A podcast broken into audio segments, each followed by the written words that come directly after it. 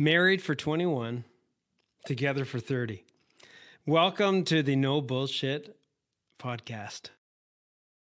I'm trying some new technology here today, folks, so bear with me. Always trying something new, trying to bring you guys better quality. Um, sorry, I can only bring you so much from my end as far as quality, but yeah, I started off this podcast talking about 21 years married, uh, 30 years being together and that's what we're going to get into. I'm going to touch on something on a, a topic I don't normally touch on.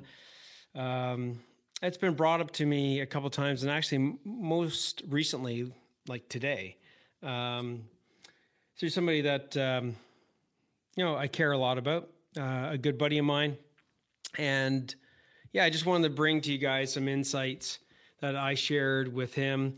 Uh, and I'm going to bring those insights to you guys. I'm going to give you some of the insights of some of the things that I'm going to share openly um, that I don't think I've been I've done the best at. Some things that I've made changes to, and uh, some of the I'd say the top three to five. Let's start with that tips on what has allowed my beautiful wife Jennifer and I to have a great life together. Um, through lots of trials and tribulations. So that's what we're talking about today on, on the No Bullshit podcast for contractors. Okay, let's get into it. So, you know, I get uh, I get asked through a lot of buddies uh, of mine, and obviously meeting a lot of people, a lot of contractors out there. Uh, a lot of the people that we work with are, are husband and wife um, businesses or, or family businesses and uh, I get asked like, "How the heck have you done it?" Well, first of all, they typically ask, "Hey, man, how long have you guys been married?" You know, or how long how, how long have you been married, Andrew? I'm like, nah. I think 19 years, 18 years. By the way, I just text Jen to make sure that I got these numbers right. See, I'm being straight up with you. No bullshit. Uh, Jen said to me, she goes, "Good thing you're cute." So yeah, so been together for 21 years uh, sorry, been together for 30 years. See, I got that wrong. And uh, married for 21. And I get often asked, like, what are some of the tips, Andrew? What are some of the tricks? What are some of the things that you would suggest? Um, and uh, sometimes th- this comes up because I got buddies that, uh, or people I know that are going through tough times, or or they're they're being challenged uh, with their relationship. I'm drinking this naked pursuance. Oh, that's the French side. Green machine. Good stuff here. Okay. So, look, I'm not going to say I'm a Dr. Phil. I'm not going to say that I'm some expert at this. Um, but I'm just going to give you the the real deal. Uh, some of the things that come to mind for me today. This is going to be a short podcast. Uh, I'm going to wrap this baby up in like 10 minutes. So maybe I'll revisit it if you guys want to uh, get some insights. Um, um, more on this front, then we, I can do that as well. So I think one of the biggest things uh, when I look back is resiliency. I said this to my buddy, and it's just going to probably come off really bad. But it's the first thing that came to, to my mind uh, when I was talking to him, and uh, I'll share it with you guys. Resiliency so, part of my personality profile, part of what drives me is I love to be challenged. Okay. As much as I might complain about it, as much as, you know, I might whine or, you know, get bothered by doing things that might be challenging, you know, um, in nature. Maybe it takes too, I'm thinking it's too long to solve a problem or what have you. But being challenged, I think, as entrepreneurs, that's one of the things that drives us, right? And, you know, our resiliency to constantly want to do things as much as we might say, oh, we want things to be easier. Even when things do, even with our clients where, where we turn things around, it could be a short period of time, could be a couple of months, could be six months, where they're making more profits, they've got more freedom, they got more time with their family. It's only a matter of time. And they want to be challenged. So they start taking on new projects. They start, you know, um, wanting to expand the business. They, they, you know, they want to, um, you know, try, you know, something different, learn something different, whatever it is, but they're constantly challenging themselves, right? It's like part of our DNA. So what the hell does this have anything to do with, you know, my marriage and and my relationship with my beautiful wife Jennifer and my two beautiful children, Michael and Maddie? Is I love to be challenged. And you know, we went through a tough time, Jen and I, and I'd highly advise for anybody listening in that, you know, if you're struggling with things as a as um, as a relationship as a, as partners, definitely go out and seek professional help. Uh, Jen and I got lots of professional help individually, um, couples therapy, all that kind of stuff. Um, and by the way, I grew up in a world where that was not really supported. Right, that was that was looked upon as being weak and look, I get it. I'm not. I'm not going to look down on my parents um, who didn't really support that uh, when I was growing up, especially my father, because that that was part of who they were as far as immigrants and, and coming over here. Is they had to be tough. They had to be resilient. They had to not show emotion. At least that's how they thought they had to be. Um, and you know, I'm going to take their word for it. So. Uh, I like being challenged. And you know, when I've been faced with situations with, you know, Jennifer and I dealing with different challenges, I think recognizing that I'm okay with being challenged means that I know that I can be resilient enough to get through it. Uh, so I think that's that's one key principle is is, to understand as entrepreneurs, um, for all you guys listening in, gals, that you know you, you have a gift of resiliency right? You can't be an entrepreneur without being resilient and that goes hand in hand with taking on challenges. So when i look at our marriage you know i look at it like a challenge okay? Um, and i'm like bring it on man. Like seriously bring it on. That doesn't mean that it's easy all the time but instead of looking at it and like thinking, oh, I'm going to quit. I'm going to give up. Oh, this isn't working out for me. Oh, you know, Jen's not the same woman. Uh, I could be saying, hey, Jen's not the same woman that I met, you know, when we first got together. Well, fuck, hell not. I hope not. I mean, first of all, you know, we weren't, we weren't, you know, officially married or together. And I w- that wouldn't have mattered if we had gotten married or not. I remember when we were first together, um, it took nine years before I proposed to Jen because I was I was again I don't know I guess I like the challenge. Everybody wanted us to get married, and I was like, screw that. I'm going to do something different, right? I'm not going to do what everybody else says. But it was when she said, "Hey, I'd like my grandmother to see me get married." I was like, "That's it." You know, we got engaged, and and things went on. But being challenged, accepting challenge, being resilient, knowing that if you're willing to work on something together, that you're going to get through it is a huge part of it. So that's number one principle. A couple more principles. I said I'd give you three to five. So let's get going quick on this. I think the second thing is is to recognize that you're not meant to be the person that you are today. Okay, and neither is your partner. Uh, it does come back to challenge, but again, this is this is first of all recognizing that you have to evolve. Uh, times are changing. You know, look look at look at this COVID thing. Whether you, or not you got a partner or not, I mean, just the COVID thing has changed how people see the world and how the world sees us and and everything. Right? Who knows where it's going to go? But when you look at yourself, be willing to evolve.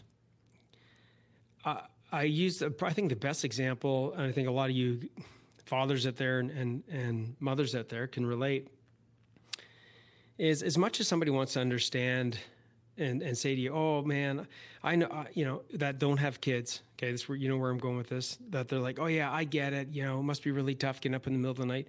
You, you know, I used to say that to people. Oh man, it must be tough. I had no idea until I until I became a father, and until Jen became a mother. Right? That that what that what did that actually mean? But we, I think, I you know, willing to adapt and be open for change and and being put that pride aside for you know to to be open to change at the and this is the key. Be open to change and be willing to change at the rate at which the change is needed. I'll say it again. Be willing to change but be willing to change at the rate that the change is needed. You know when you when I became a father, I couldn't say, "Hey, man, I'm gonna like I'm gonna start wanting to change into becoming this father in a year from now or two years." No, man, it was like becoming a father actually was before actually the kids came into this world, right? It, it was, you know, during the pregnancy, even before the pregnancy, like talking about it, like that's change. Uh, and I've dropped the ball, man. I've I've screwed up. I still screw screw up, and we still get in arguments from time to time. Uh, my grandfather used to say to me, he says, "A good Irish marriage is a marriage where there's always a good fight every once in a while, that you learn from it, that you appreciate each other for it, and that you know a good argument, a good scrap every once in a while means that it's real." And I think that's true. Okay, that's that's at least how I look at things. Not to hold grudges and what have you, but be willing to um, be willing to adapt to your situation and be willing to become that person that you need to be. And that might be having to do things that you don't want to do when you don't want to do it. Well, suck it up, man. You know, again, uh, you have to be willing to adapt and become that person that you're meant to be at the rate that you need to be. So, whatever that is for you, so so number one is you know uh, love a challenge.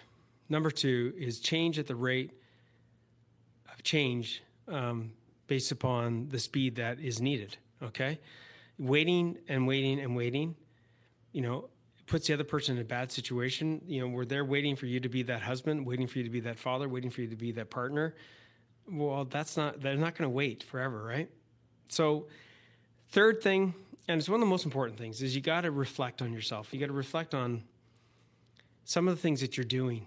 You know, some of the things that you've done right, some of the things that um, you might not not have recognized for yourself, and some of the things that your partner has been doing that you might not be recognizing. It that takes energy, that takes effort. Um, I think you know that's that's huge, right? If you can't recognize and love yourself for the things that you've been doing, um, things that you've been adapting to, the, you know, the, what you've been willing to put up with, um, whatever those things are, you can't expect other people to recognize it, right? Recognize it for yourself. It's not being selfish. It's it's it's it's looking upon who you are and, and appreciating who you are. Again, I'm going to wrap this up in a couple minutes.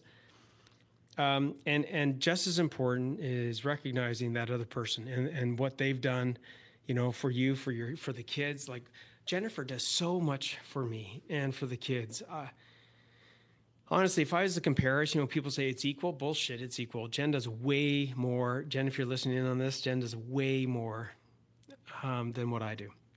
Yes, I've heavily put in time into this business. Yes, I've done a lot of things. Okay, so I'm recognizing that. But when it comes to our children, when it comes to on the family side, coordinating things, being the quarterback, making sure the kids are being picked up on time, like all that kind of stuff. Like she's just resilient in reminding me and, and, and staying on top of those types of things. It, it's unbelievable.